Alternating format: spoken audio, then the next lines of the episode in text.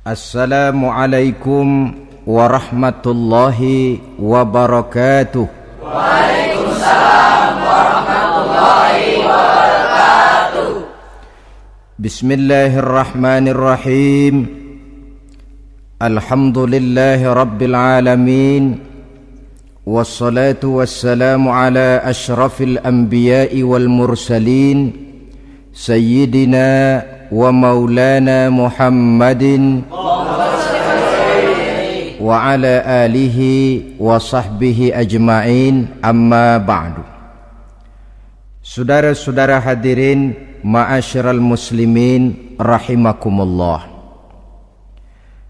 Salah satu dari rukun iman yang enam Mengajarkan kepada kita Untuk beriman dengan adanya hari akhirat. Hari yang dimulai dengan kehancuran alam ini.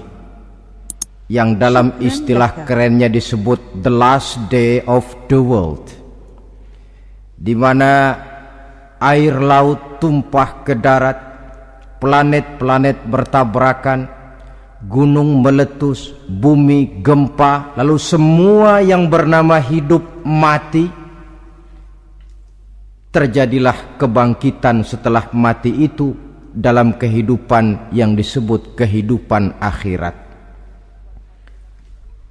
Pada kehidupan akhirat itu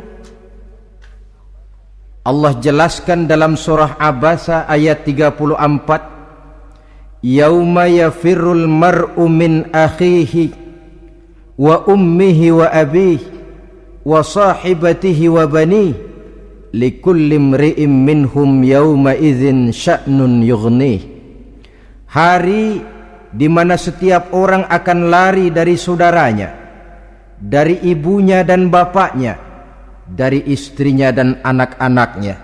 Setiap orang pada hari itu disibukkan oleh persoalannya sendiri-sendiri. Sehingga sangat boleh jadi hari itu orang tua tidak lagi sempat memikirkan anaknya. Seorang suami tidak lagi sempat memikirkan istrinya Seorang teman pun tidak akan sempat memikirkan teman. Tiap orang sibuk dengan persoalannya sendiri-sendiri untuk mempertanggungjawabkan kegiatan hidupnya ketika di dunia ini. Dalam keadaan semacam itu, di mana orang disibukkan dengan persoalannya masing-masing, ada tujuh golongan manusia yang mereka tenang-tenang saja. Orang lain bingung, mereka kalem. Orang lain kepanasan, mereka mendapat keteduhan. Siapa mereka? Inilah yang akan kita jadikan pembicaraan pada pertemuan kita kali ini. Bersumber dari sebuah hadis di mana bersabda Rasulullah sallallahu alaihi wasallam Sab'atun yuzilluhumullahu yawma la zilla illa zilluh Ada tujuh golongan manusia kata beliau yang di akhirat nanti akan langsung mendapat perlindungan dari Allah. Padahal hari itu tidak ada lagi perlindungan selain perlindungan Allah. Sehingga lantaran Allah langsung yang melindungi mereka maka mereka tidak merasakan lagi kepanasan akhirat. Mereka tidak lagi merasakan kebingungan mereka tidak lagi disibukkan oleh persoalan lantaran mereka langsung dilindungi oleh Allah Subhanahu wa taala siapa gerangan yang tujuh orang ini marilah kita lihat satu persatu dengan harapan mudah-mudahan kita termasuk salah satu di dalamnya. Amin. Ya Rabbal Alamin. Manusia pertama yang langsung mendapat perlindungan dari Allah kata Nabi imamun adil. Pemimpin yang adil. Siapa sih pemimpin itu dan apa artinya adil? Saudara hadirin, Secara umum yang dinamakan adil ialah at-tawassut bainal amraini. Orang yang pandai mengambil sikap jalan tengah dari dua persoalan yang dihadapinya. Biasanya tidak berat ke kiri juga tidak berat ke kanan. Itu yang disebut adil. Orang yang tidak hanya sekedar bisa menuntut kewajiban dari seseorang, tapi juga bisa memberikan hak kepada orang itu, itu juga disebut adil. Lalu pemimpin itu siapa? Setiap kita adalah pemimpin. Yang besar kecilnya kepemimpinan kita bergantung kepada apa yang kita pimpin. Dan sudah barang tentu bahwa setiap pemimpin akan dimintakan pertanggungan jawab dari apa yang dipimpinnya. Seorang pemimpin yang adil dia menaungi orang-orang yang dipimpinnya dalam kehidupan di dunia ini. Pantas kalau di akhirat nanti Allah langsung menaungi mereka. Oleh karena itu, pemimpin merupakan suatu amanah.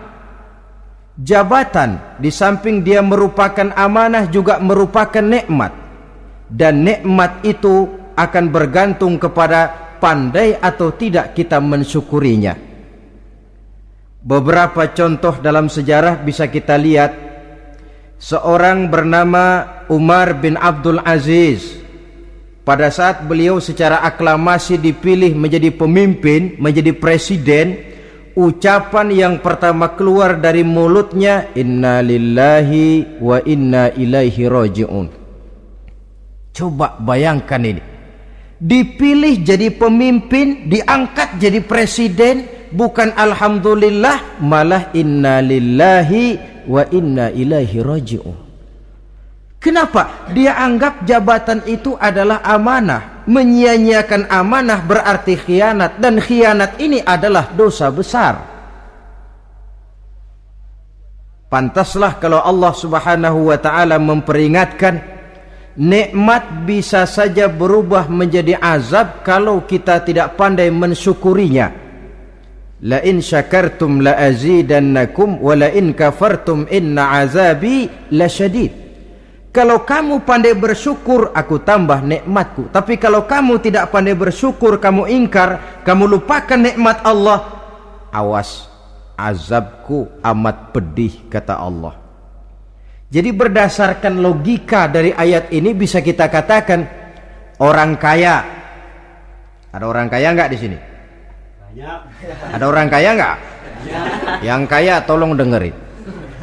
Orang kaya itu bisa masuk surga karena hartanya. Pun orang kaya banyak yang masuk neraka juga gara-gara hartanya. Tergantung syukur apa tidak syukur. Orang alim. Ada yang alim di sini? Ada.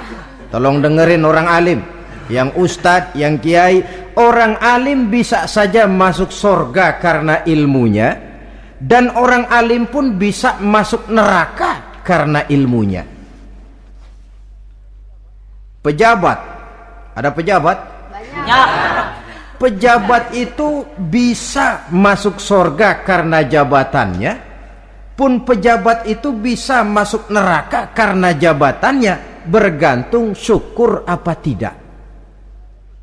Kalau ada orang kaya hartanya didapat dari jalan yang halal berusaha menurut yang disyariatkan oleh Allah lalu hartanya itu tidak cuma untuk ditumpuk tujuh turunan namun juga berfungsi sosial dia bantu pembangunan masjid, dia makmurkan majelis taklim, dia santuni yatim piatu. Orang kaya macam itu dengan hartanya, insya Allah bisa sampai ke surga. Tapi kalau ada orang kaya, hartanya didapat dari segala macam cara, asal harta tercapai segala cara halal, perlu jilat atas, jilat atas, perlu injak bawah, injak bawah, perlu sikut kiri kanan, sikut kiri kanan setelah dapat harta lalu pelitnya 17 setan. Tidak mau zakat, infak, apatah lagi sodako. Orang kaya macam itu dengan hartanya bisa masuk neraka. Na'udzubillah min Ada orang alim dengan ilmunya dia bimbing umat. Dia katakan yang halal itu halal, yang haram itu haram. Dia katakan yang hak itu adalah hak, yang batil adalah batil. Dia tidak peduli apa pun resikonya. Orang alim semacam itu dengan ilmunya bisa sampai ke surga. Tapi kalau ada orang alim dengan ilmunya dia malah membodoh-bodohi orang yang memang sudah bodoh yang halal dibilang haram, yang haram dibikin remeng-remeng. Menjadi penjilat ke sana kemari. Orang alim semacam itu bisa masuk neraka karena ilmunya. Begitu juga pejabat, pemimpin. Kalau dengan jabatannya sebagai pemimpin dia berlaku adil, menaungi rakyatnya.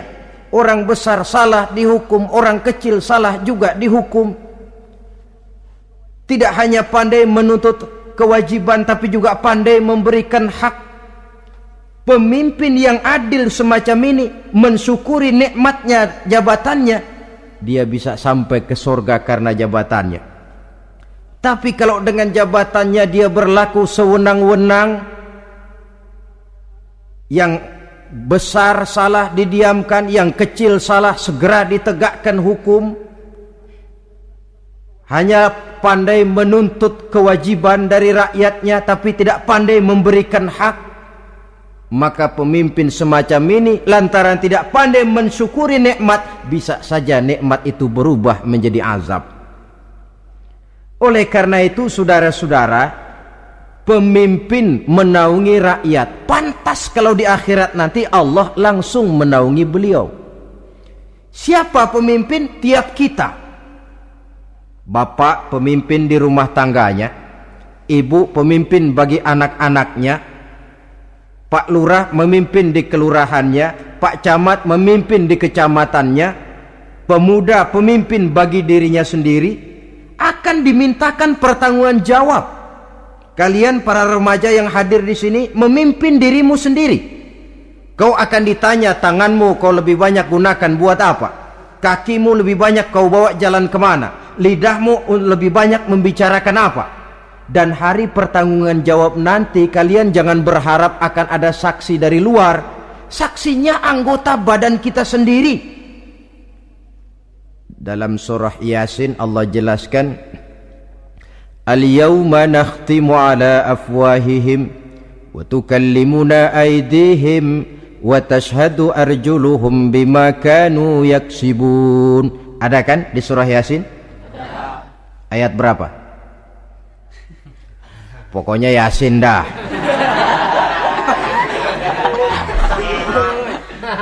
Daripada repot-repot pokoknya Yasin gitu aja biar urusan lancar. Al yauma nakhtimu ala afwahihim. Pada hari itu kami kunci mulut mereka. Jadi tidak pandai lagi mulut ini bicara. Wa tukallimuna aydihim tangan-tangan mereka yang akan bicara kepada kami. Wa tashhadu arjuluhum. Kaki mereka akan memberikan kesaksian. Bima kanu yaksibun terhadap apa saja yang telah pernah mereka lakukan dalam kehidupan di dunia ini hari pertanggungan jawab oleh karena itu kalau kita memimpin diri sendiri berlakulah adil kepada diri sendiri nah Lalu masalahnya memang kita mesti adil kepada siapa saja sih? Ada tiga hal pokok yang kita harus berlaku adil. Pertama, adil kepada Allah. Yang kedua, adil kepada sesama makhluk. Dan yang ketiga, adil kepada diri sendiri. Adil kepada Allah artinya apa? mendahulukan hak Allah daripada kepentingan pribadi. Kalau sudah datang waktu sholat asar misalnya, walaupun sedang enaknya latihan voli, berhentilah dulu sebentar. Sholat kita adil kepada Allah. Adil kenapa? Dalam contohnya dengan sholat misalnya,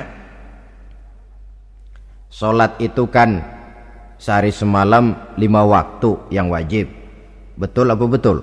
Betul. Lima waktu. Lah solat itu kalau solat bagus taruhlah tujuh menit. Kalau solatnya itu kilat empat menit. Ada lagi yang kilat khusus. Enggak pakai perangko, dua menit barangkali selesai. Taruhlah lima menit kita ambil yang bagus. Kalau lima waktu kali lima menit kan cuma 25 menit. Sementara Allah memberikan kita hidup ini 24 jam sehari semalam. Cuma 25 menit diminta untuk ibadah kepadanya. Tidak sanggupkah kita berlaku adil? 25 menit ini untuk menghadapmu ya Allah. Sementara engkau telah memberikan restannya 23 jam 35 menit untuk hidup. Dalam sehari semalam. Mendahulukan hak Allah daripada kepentingan pribadi. Adil kepada Allah adil kepada yang kedua adil kepada sesama makhluk adil kepada manusia adil kepada binatang adil kepada alam yang kalau prinsip keadilan itu kita langgar akan membawa efek bagi diri kita juga manusia sekarang kan tidak adil kepada alam misalnya apa hutan ditebangi secara liar Gunung-gunung menjadi gundul. Akibatnya ketika turun hujan terjadi erosi, banjir melanda ke mana-mana. Tanah longsor terjadi. Akibatnya terkena manusia juga kalau mereka sudah tidak menjaga keseimbangan alam ini. Adil kepada orang lain, apakah itu namanya tetangga, teman, keluarga.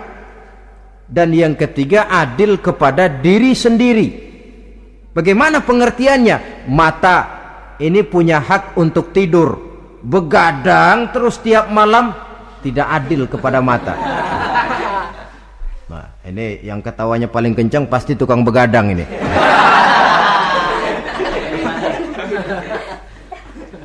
perut ini punya hak untuk tidur puasa saja siang malam mengurangi hak perut adil kepada diri sendiri untuk kehidupan yang akan datang di akhirat pasti akan kita temui. Kita yakini keberadaannya. Yang oleh karena itu kalau kebetulan kita ini adalah pemimpin, sekurang-kurangnya pemimpin bagi diri sendiri, marilah kita berusaha menjadi pemimpin yang adil. Supaya nanti di akhirat Allah Subhanahu wa taala memberikan perlindungan langsung kepada kita. Amin ya rabbal alamin. Ini yang pertama. Lalu yang kedua, orang yang akan langsung mendapat perlindungan dari Allah syab nasha'a fi ibadatillah. Orang muda yang tekun beribadah kepada Allah. Anak muda yang rajin ibadah. Kenapa kok Nabi bilang anak muda bukan orang tua? Apa orang tua yang rajin ibadah Allah enggak senang? Tentu Allah senang. Cuma Allah lebih senang lagi kalau ada anak muda yang rajin ibadah. Sebab apa? Kondisi psikologis. Kalau ada orang tua rajin ibadah itu mah pantas. Emang udah waktunya. Ada orang sembayangnya rajin, masuk masjid, masuk maghrib, keluar isya, malam tahajud, tahlilnya mantap. Umurnya berapa? 70. Enggak istimewa, itu memang sudah mestinya. Lagian kalau sudah 70 masih bandel aja kapan mau taubat? Tapi kalau ada anak muda, darahnya masih mengalir dengan panas, dia masih berusaha mencari bentuk-bentuk kepribadian dalam dirinya. Dia masih mudah terpengaruh oleh lingkungan, tapi dia sanggup memblokir itu disalurkannya di jalan Allah. Dia tekun beribadah. Allah cinta betul pemuda semacam itu. Sehingga nanti di akhirat mereka langsung mendapat perlindungan dari Allah Subhanahu wa taala. Selalu Pembangunan yang mengarah kepada modernisasi diikuti dengan proses pergeseran nilai. Dalam kondisi semacam ini, kehidupan remaja pemuda yang masih mencari identitas dan pembentukan kepribadiannya mudah terpengaruh oleh hal-hal yang ada di sekelilingnya. Sehingga sangat boleh jadi apa yang dianggap orang dulu tabu lalu dianggap biasa. Yang aneh-aneh malah dijadikan model. Yang dilarang malah nekat diterjang. Di mana norma dan kaedah-kaedah moral tidak lagi mendapat perhatian yang wajar. Dalam kondisi semacam ini terjadilah proses peluncuran moral dan hampir di mana-mana kehancuran suatu bangsa dimulai dengan kehancuran moral daripada generasi mudanya. Oleh karena itu pemuda yang tekun ibadah ini sangat positif dampaknya dalam kerangka pembangunan umat. Pak ibadah itu apa sih? Kalau jadi pemuda yang tekun ibadah apa ke mana-mana mesti bawa tasbih? Mungkin. Apa mesti pakai peci terus? Boleh jadi. Apa ke mana-mana mesti pakai kain sarung? Ya tidak juga. Ibadah kan artiannya luas. Segala perbuatan yang diperintah dan karenanya bertujuan mencapai ridho Allah itu bernama ibadah. Kalian remaja berangkat menuntut ilmu pergi pagi pulang siang membekali diri menuntut ilmu itu ibadah. Kalian pulang ke rumah, ibu bapak memerintah taat kepada orang tua ibadah. Membersihkan lingkungan ibadah. Bahkan jaga di waktu malam pun kalau untuk dengan niat bismillah saya jaga malam ini untuk ketenangan rakyat supaya mereka tekun dan tenang melaksanakan ibadah itu tercatat sebagai amal soleh yang bernilai ibadah. Jadi tidak cuma sekedar sujud, tidak cuma sekedar baca Quran, seluruh aspek kehidupan manusia yang diperintah Allah dan yang bertujuan mencari ridho Allah itu bernilai ibadah. Pemuda yang tekun melaksanakan ibadah kepada Allah. Apalagi terutama adik-adik remaja yang hadir pada kesempatan ini, masa muda itu masa yang paling indah memang. Sampai orang kulon bilang there is not the delightful memorize. Iya barat itu kan kulon. Saya lebih senang pakai orang kulon saja. There is not the delightful memorize and then the youth moment. Bahwa tidak ada masa yang lebih indah selain masa muda. Tapi masa muda yang katanya indah itu sebentar. Sebentar sekali. Kalau kita tidak pandai memanfaatkannya dengan sebaik-baiknya, boleh jadi dia akan hilang tanpa sesuatu yang ada artinya buat hari depan. Dan hari depan itu sebagian besar ditentukan oleh masa muda sekarang ini. Karena itu kepada yang muda saya berpesan, pergunakanlah masa muda itu dalam ketekunan beribadah kepada Allah. Ibadah dalam artian yang seluas-luasnya Jangan seperti pepatah orang itu. Kelapa muda katanya kupas-kupasin, kelapa tua tinggal batoknya. Selagi muda puas-puasin, udah tua tinggal bongkoknya. Iyalah, kalau dipuas-puasin dalam arti yang positif, boleh. Mumpung masih muda puas-puasin nuntut ilmu. Mumpung masih muda puas-puasin ibadah mumpung masih muda puas-puasin berbakti kepada kedua orang tua. Puas-puasin dalam artian yang positif tentu saja bagus. Tapi kalau puas-puasin dalam arti menghambur umur untuk sesuatu yang mubazir bergadang di pinggir-pinggir jalan lalu mulai berkenalan dengan morfin, narkotik, ganja terperangkap oleh budaya-budaya modern yang menyesatkan terpancing oleh model-model baru yang kelihatannya menarik tapi sebenarnya tidak bermanfaat. Entoh pada akhirnya akan mendatangkan penyesalan kepada kita saja. Coba belakangan ini saya dengar di Jakarta akan ada satu festival yang disebut festival ngeceng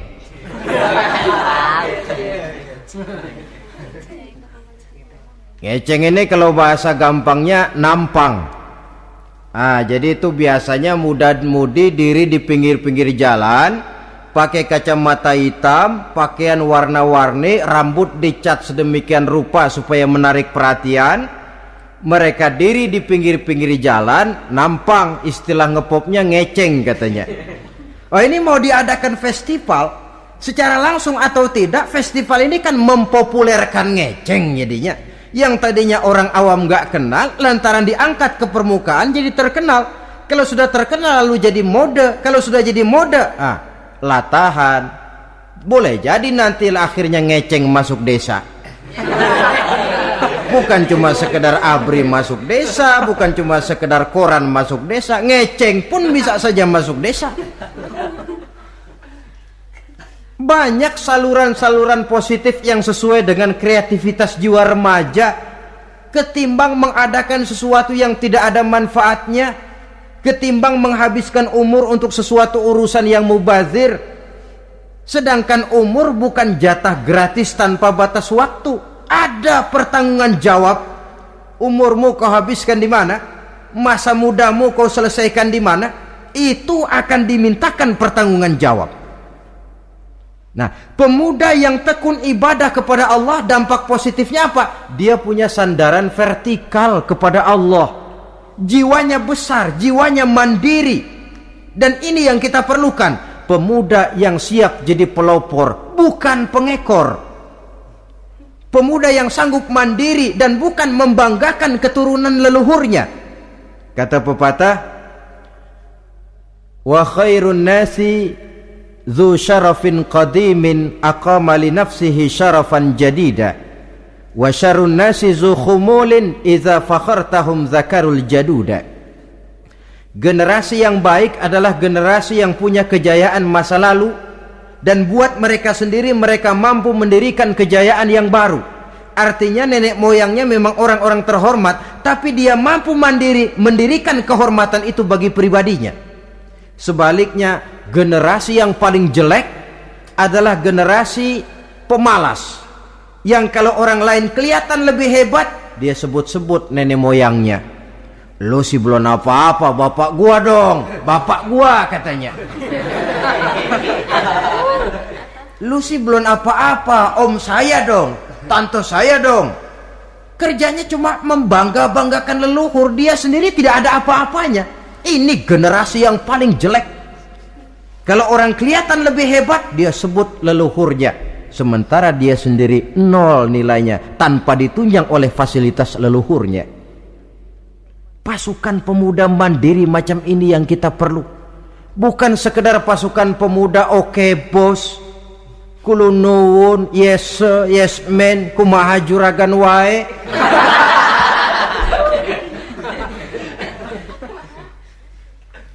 Dan terus terang kita miskin dengan pemuda yang mandiri yang punya kepribadian yang berani berkata ya terhadap yang benar dan berani berkata tidak terhadap yang tidak benar.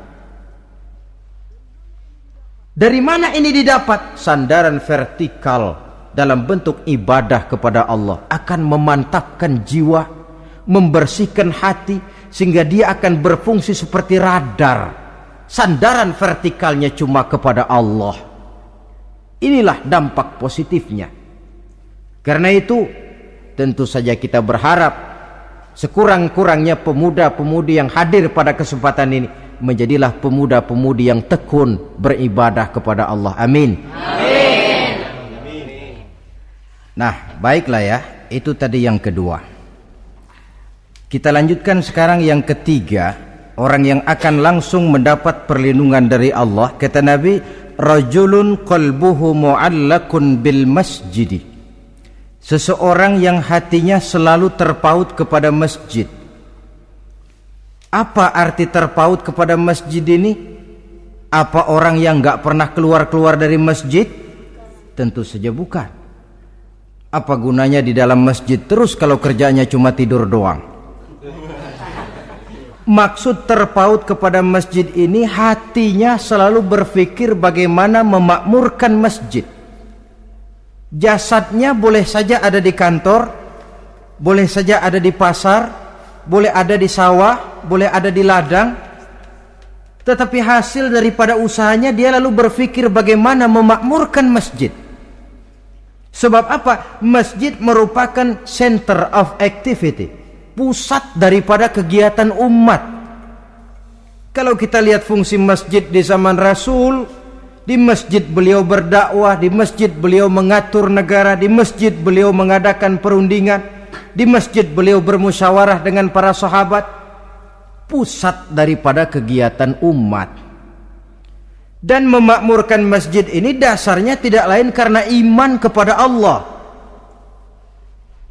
Prinsipnya bagaimana kita menghidupkan masjid dan bukan mencari hidup di masjid.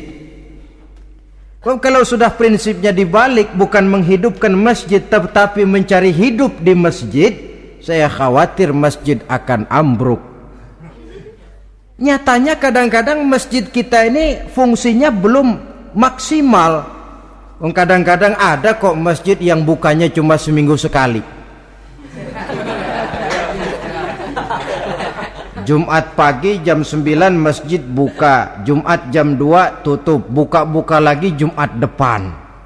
Seminggu sekali. Kelemahan lainnya manajemen masjid, terus terang sajalah kita bicara. Kadang-kadang pengelolaannya ketua masjid bapaknya, khotib mantunya, sekretaris ponakannya, imam Bilal cucunya. Gak agak ada orang lainnya. Ya kalau bagus kepengurusannya tidak apalah. Tapi kadang-kadang kelemahannya ialah bagaimana menciptakan manajemen masjid yang baik sehingga masjid bisa berfungsi sebagaimana fungsinya di zaman Rasulullah sallallahu alaihi wasallam. Apalagi belakangan ini ada kecenderungan yang membuat kita optimis, gembira. Remaja pemuda-pemudi mulai gemar datang ke masjid berkumpul membentuk remaja masjid, remaja musola, mengadakan kegiatan majelis taklim yang mingguan, yang bulanan, aksi sosial yang semuanya bermuara dari kehidupan masjid. Sesuatu yang menggembirakan. Dan sudah sepatutnya para pengelola masjid membuka pintu untuk bisa mengatur masjid menurut manajemen yang diharapkan oleh umat. Karena bagaimanapun di masjid dua jalur komunikasi bahasa kerennya two way traffic communication itu bisa kita laksanakan. Yaitu hablum minallah wa hablum minan nas. Berhubungan kepada Allah dan berhubungan kepada sesama manusia bisa terlaksana di masjid Berhubungan dengan Allah jelas saja lewat solat misalnya. Berhubungan dengan sesama manusia jelas saja lewat musyawarah, lewat majelis taklim, lewat kegiatan-kegiatan yang mensyiarkan agama. Dan begitu selanjutnya. Saudara hadirin yang saya hormati, memakmurkan masjid sebagai rumah Allah. Sebab dalam hadis kursi Allah katakan, inna buyuti fil ardi al masajid. Wa inna zuwari fiha ummaruha. Rumahku di permukaan bumi adalah masjid-masjid kata Allah. Dan orang-orang yang memakmurkan masjid orang yang datang ke masjid adalah tetamuku.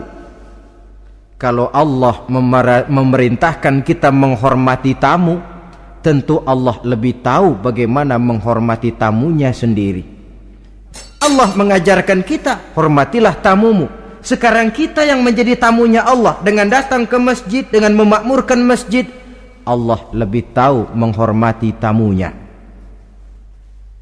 Ini yang ketiga.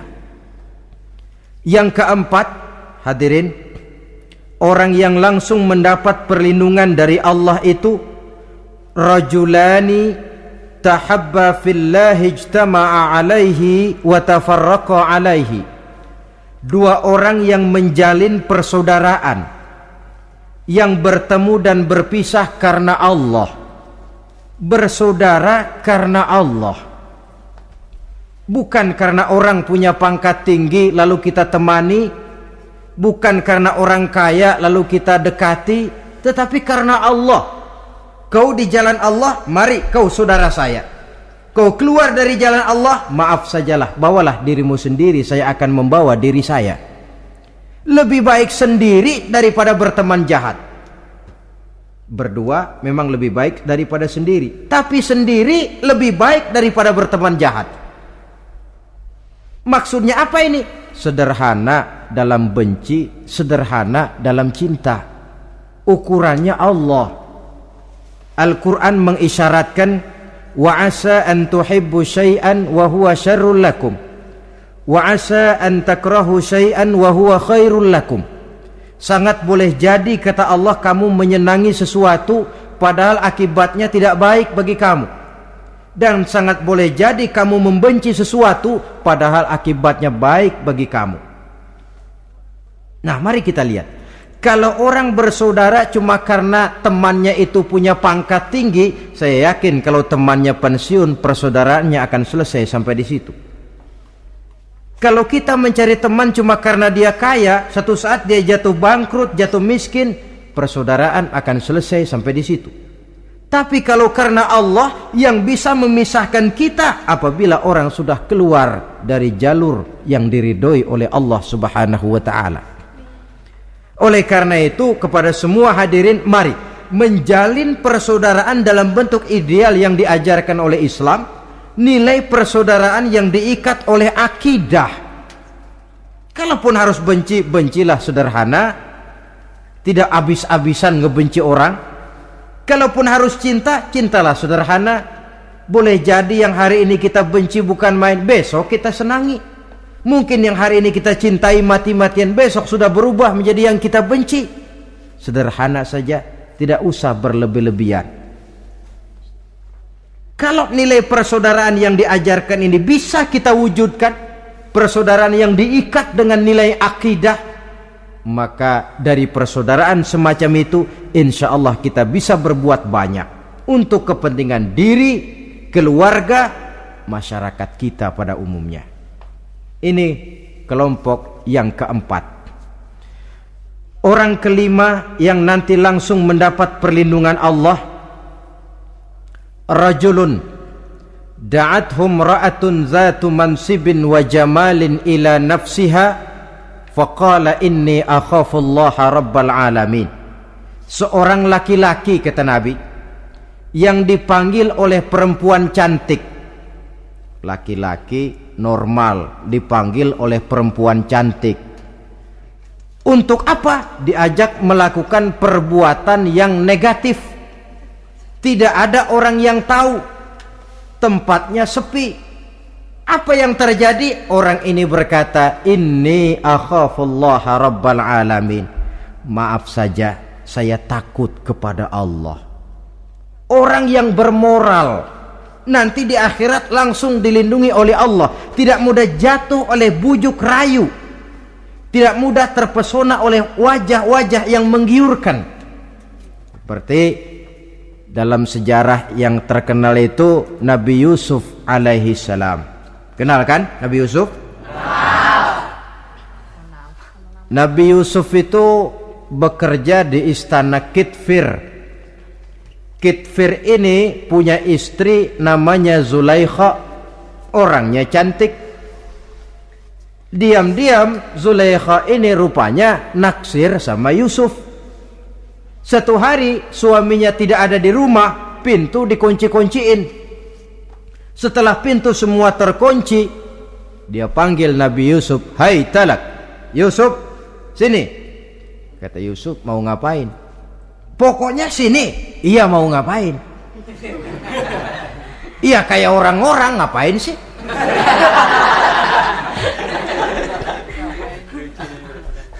Sebenarnya, sebenarnya ini Zulaikha senang kepada Yusuf, Yusuf pun demikian. Walakad hammat bihi wa hamma biha. Zulaikha menyenangi Yusuf, Yusuf pun menyenangi Zulaikha. Tapi apa? Walaula an ra'a burhana rabbih. Andai kata Yusuf tidak melihat peringatan Tuhannya letter S. Yusuf ini bukan pekarangan ente dilarang parkir di sini. Sehingga walaupun tidak ada yang tahu tidak ada yang melihat Nabi Yusuf selamat dari bujuk rayu Zulaikha. Mempertahankan nilai-nilai moral di tengah kemajuan zaman memang merupakan pekerjaan yang tidak ringan. Merupakan pekerjaan yang sangat berat. Akan ada saja cobaan, akan ada saja gangguan yang kita temui di sepanjang perjalanan hidup ini. Tapi sebaliknya, kalau orang sudah tidak lagi menjunjung moral yang tinggi, lalu hidup menurut selera sendiri-sendiri, ya kita lihatlah lahirnya kebudayaan kumpul kebo yang diawali dengan free sex yang mengarah kepada summon liven alias hidup bersama tanpa nikah. Memang sebabnya boleh jadi macam-macam. Mungkin karena broken home, nggak merasa diperhatikan di rumah, ibu bapak sibuk, lalu anak mencari kesibukan sendiri. Mungkin karena tekanan ekonomi dalam kehidupan miskin, lalu ada yang menawarkan kerjaan, tidak taunya malah dilemparkan ke lembah hitam. Mungkin juga karena pengaruh pergaulan dari lingkungan baik-baik lalu berteman dengan yang tidak baik, hanyut di telan arus pergaulan mungkin juga pengaruh kebudayaan yang dia tonton, buku yang dia baca, film yang dia lihat, ikut mewarnai dan membentuk kepribadiannya. Tapi apa pun alasannya, satu hal yang jelas semuanya berangkat dari rapuhnya pegangan orang kepada nilai-nilai agama. Sebab sumber nilai moral yang tertinggi tidak lain agama adanya. Intinya apa? Intinya tidak lain orang yang beragama itu meyakini bahwa ke mana pun dia pergi, di mana pun dia berada, Allah selalu melihat yang dia lakukan. Anta'budallaha ka'annaka tarahu fa illam takun tarahu fa yaraka. Begitu yang kita pelajari dalam ihsan. Engkau beribadah kepada Allah seolah-olah kau lihat Allah. Kalaupun Allah tidak kau lihat, yakinlah Allah melihatmu. Jadi kalau saya sendiri, yang kedua itu Allah. Dibujuk rayu oleh cewek cakep, ayo dah bang, nggak ada orang, kita cuma berdua. Dia bilang enggak, kita nggak berdua, bertiga. Berdua bang, bertiga. Yang ketiga siapa? Lu, gue, Allah, tiga.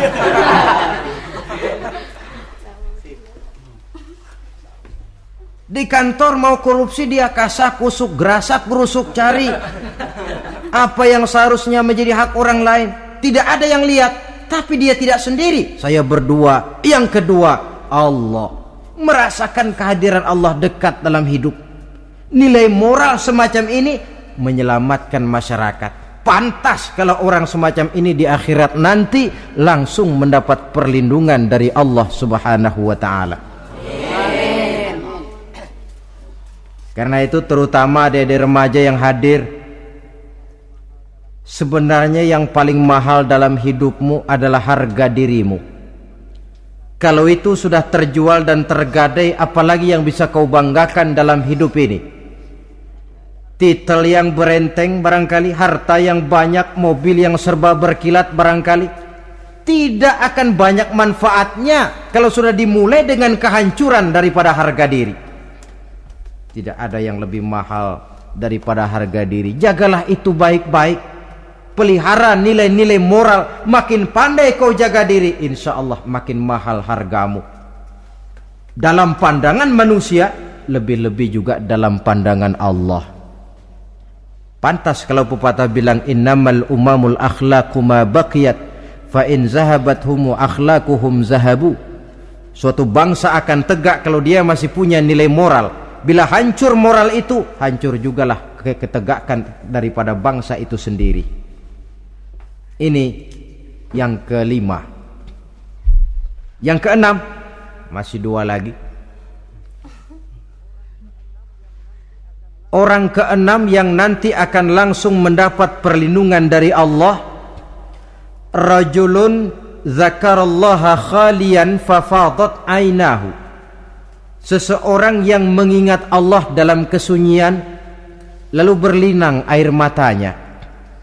Tengah malam dia bangun Bertahajud dia kepada Allah Gemersik tikar tersentuh tangan Laksana lambayan tangan malaikat maut Nak datang merenggut nyawa. Terbayang segala dosa dan kesalahan Tergambar semua kekeliruan yang dilakukan dalam hidup. Lalu air mata pun tanpa terasa Berurai membasahi pipi. Orang yang mengingat Allah dalam kesunyian. Saudara tidak ada orangnya itu yang tidak punya dosa. Coba saya mau tanya yang kumpul di sini ada nggak orangnya yang nggak punya dosa? Tidak ada. Dan memang orang yang baik itu bukan orang yang tidak punya dosa, sebab tidak ada orang yang tidak punya dosa. Orang yang baik adalah orang yang apabila dia melakukan dosa, dia segera sadar, dijadikannya itu sebagai pelajaran untuk tidak diulanginya lagi pada masa yang akan datang. Dengan kata lain, mengingat Allah dalam kesunyian itu artinya bertaubat. Ini kan anak muda sekarang ini kalau diajak bicara taubat, ah, taubat mah urusan 70 ke atas, Pak. Kita ini masih lama.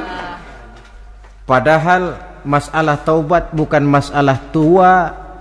Masalah taubat adalah masalah dosa dan masalah dosa adalah masalah manusia sejak dia akil balik sampai dengan kehidupannya yang sekarang. Sengaja atau tidak, besar atau kecil, ringan atau berat, tiap kita mesti mempunyai yang namanya dosa. Allah Maha penerima taubat sepanjang nafas belum sampai di kerongkongan. Jikalau nafas sudah sampai di tenggorokan baru kita mau melaksanakan yang namanya taubat, kasihlah itu.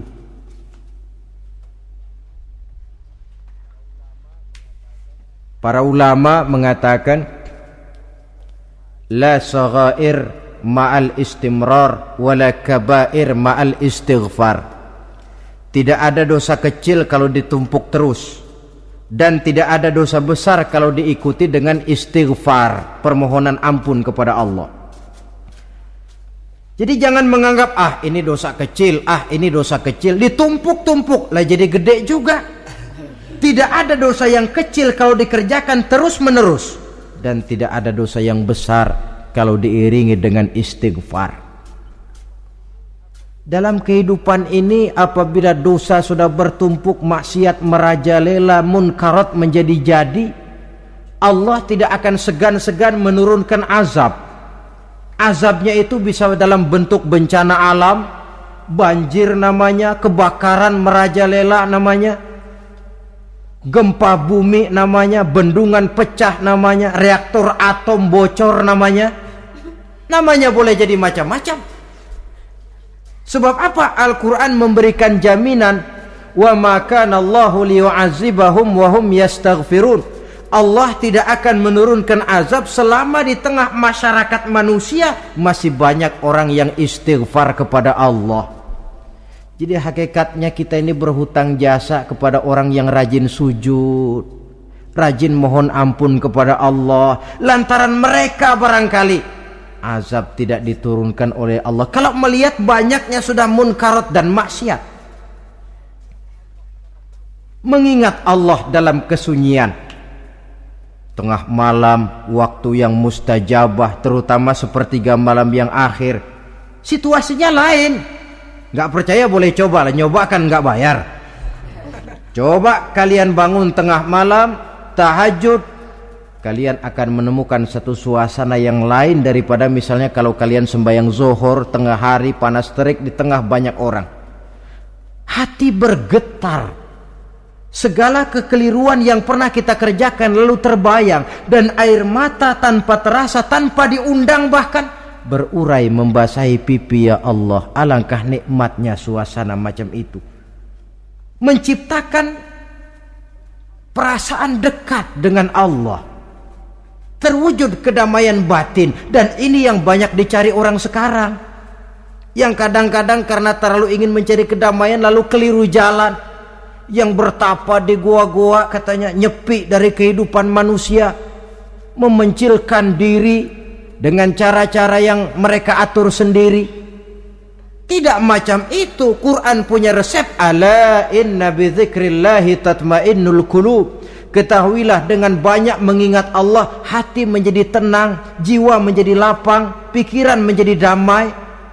Ini resep Islam untuk mencapai ketenangan jiwa. Mengingat Allah dalam kesunyian.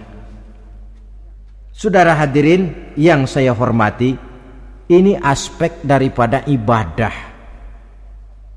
Jadi dengan kata lain, masalah mengingat Allah dalam kesunyian, mengingat dosa bukan urusan orang tua, tapi masalah manusia.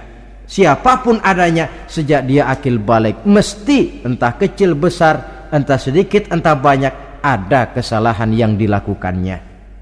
Karena itu kalau kita masih diberikan kesempatan untuk hidup, artinya Allah masih memberikan kesempatan kepada kita untuk memperbaiki diri nanti kalau sudah sangka kala ditiup alam hancur seperti yang saya jelaskan di awal tadi.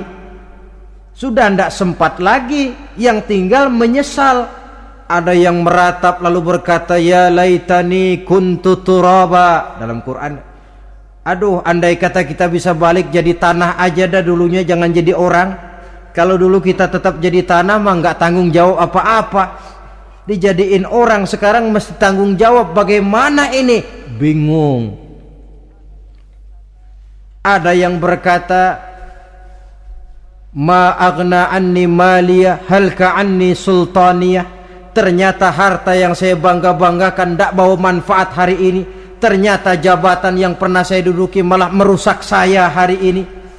Tinggal lagi penyesalan karena kelalaian memanfaatkan waktu hidup dalam kehidupan di dunia ini. Karena itu pandai-pandailah membagi orientasi. Ada saatnya kita sibuk tenggelam dalam berbagai urusan dunia, lain saat tenggelam dalam kefanaan dan kesunyian, membekali diri untuk kehidupan akhirat nanti. Sebentar meninggalkan dunia, rekes kepada Allah, mi'raj, naik menghadap Allah supaya terwujud keseimbangan untuk mencapai fid dunia hasanah wa fil akhirati kebahagiaan dan kebaikan di dunia maupun di akhirat nanti. Inilah golongan yang keenam. Orang yang langsung mendapat perlindungan Allah yang mengingat Allah dalam kesunyian. Yang ketujuh yang terakhir orang yang langsung mendapat perlindungan dari Allah di akhirat nanti rajulun tasaddaqa bi sadaqatin fa akhfaha hatta la ta'lama shimaluhu ma tunfiqu yaminuhu seseorang yang bersodakoh lalu dia ikhlas dengan sodakohnya sehingga tangan kirinya tidak tahu apa yang diberikan oleh tangan kanannya orang yang pemurah Orang yang menyadari bahwa apa pun yang dia punya dalam hidup ini cuma sekedar titipan.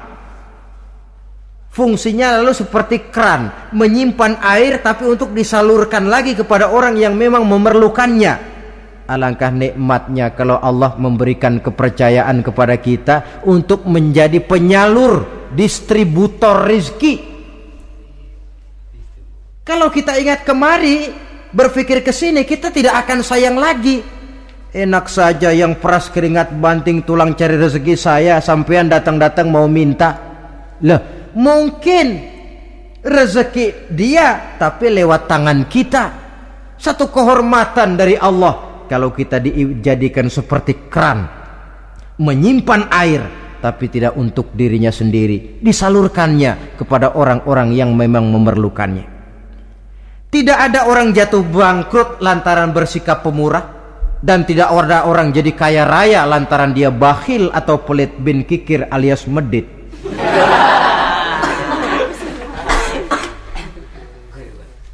dalam kitab Riyadus Solihin kita baca tiap pagi ke alam ini turun dua malaikat. Cuma kita nggak tahu. Dua-duanya berdoa. Yang sebelah kanan berdoa yang sebelah kiri berdoa. Kata yang sebelah kanan doanya tiap pagi ini Kata yang malaikat yang satu dia berdoa Allahumma a'ti munfiqan khalafa. Ya Allah kepada orang-orang yang suka infak, kepada orang-orang yang suka memberi, kepada orang-orang yang pemurah, gantilah mereka dengan yang lebih baik dari apa yang telah mereka berikan. Lalu malaikat yang satu berdoa, Allahumma a'ti mumsikan talafa.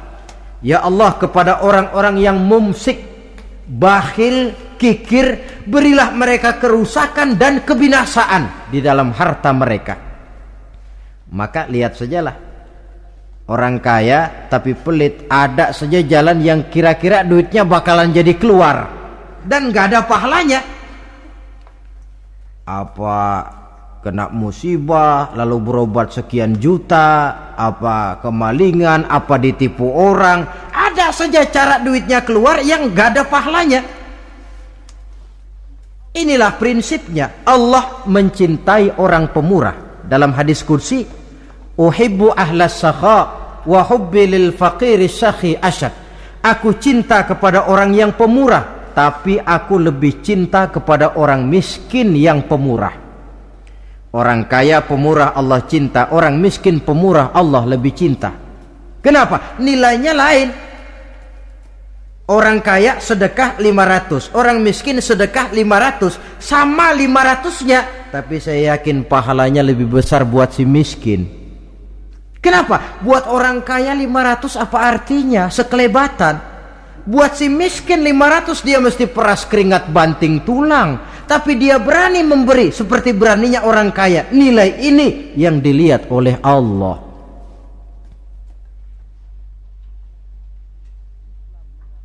Islam mengakui hak milik pribadi. Tapi harus berfungsi sosial. Di dalam harta yang kita miliki itu ada haknya masjid, ada haknya yatim, ada haknya madrasah. Dan Allah Subhanahu wa taala. Bisa saya katakan di awal tadi merubah nikmat menjadi azab kalau kita tidak pandai mensyukurinya. Bersyukur kalau diberikan harta artinya mempergunakan harta itu sesuai dengan kehendak yang memberinya. Allah memberikan harta kepada kita. Apa yang Allah kehendaki? Supaya harta itu berfungsi sosial. Milik pribadi silahkan. Tapi berfungsi sosial dalam kehidupan. Kita terus terang saja umat Islam ini bukan tidak punya potensi, tapi tidak pandai menginventarisir potensi. Apa tidak ada orang Islam yang kaya? Banyak. Yang belum banyak yang mau berbuat atas nama dan untuk kepentingan agamanya. Kalau buat pribadinya berani bukan main. Itulah yang sering diungkapkan orang, pembangunan pesantren terlunta, ya, asrama yatim piatu tidak terurus, ada orang membangun masjid, meletakkan batu pertama sekaligus jadi batu terakhir. Setelah itu la yamutu wa la yahya, mau dibilang hidup tidak kelihatan geraknya, mau dibilang mati pun tidak ketahuan kuburannya. Kurangnya kesadaran akan arti amanah dan titipan dari Allah. Lahirlah korun-korun abad 20 Kalian tahu sejarah korun? Saking kayaknya korun, kunci gudang hartanya itu saja ontak yang bawa. Itu baru kunci itu. Ontak yang bawa. Ketika orang tanya anna laka hadza ya korun, hartamu begini banyak dari mana kau dapat korun? Ya saya usaha, tidak ada hubungannya sama Tuhan katanya. Apa yang terjadi? Lantaran kekurang ajarannya melupakan nikmat Korun dan seluruh harta bendanya ditenggelamkan Allah oleh gempa bumi. Makanya orang sekarang kalau dia macul ketemu harta apa katanya? Gue dapat harta karun. Peninggalan si korun itu barangkali dahulunya. Saudara-saudara, oleh karena itu, kalau kita oleh Allah diberikan amanah berupa harta, pandailah bersyukur dan jadilah orang yang ikhlas dalam bersodakoh. Nah, inilah pertemuan kita pada kali ini walaupun singkat mudah-mudahan sekali lagi kita termasuk salah satu di antara tujuh golongan yang di akhirat nanti langsung mendapat perlindungan dari Allah. Terima kasih banyak atas segala perhatian. Mohon maaf atas segala kekurangan. Usikum wa nafsi bitaqwallah wassalamualaikum warahmatullahi wabarakatuh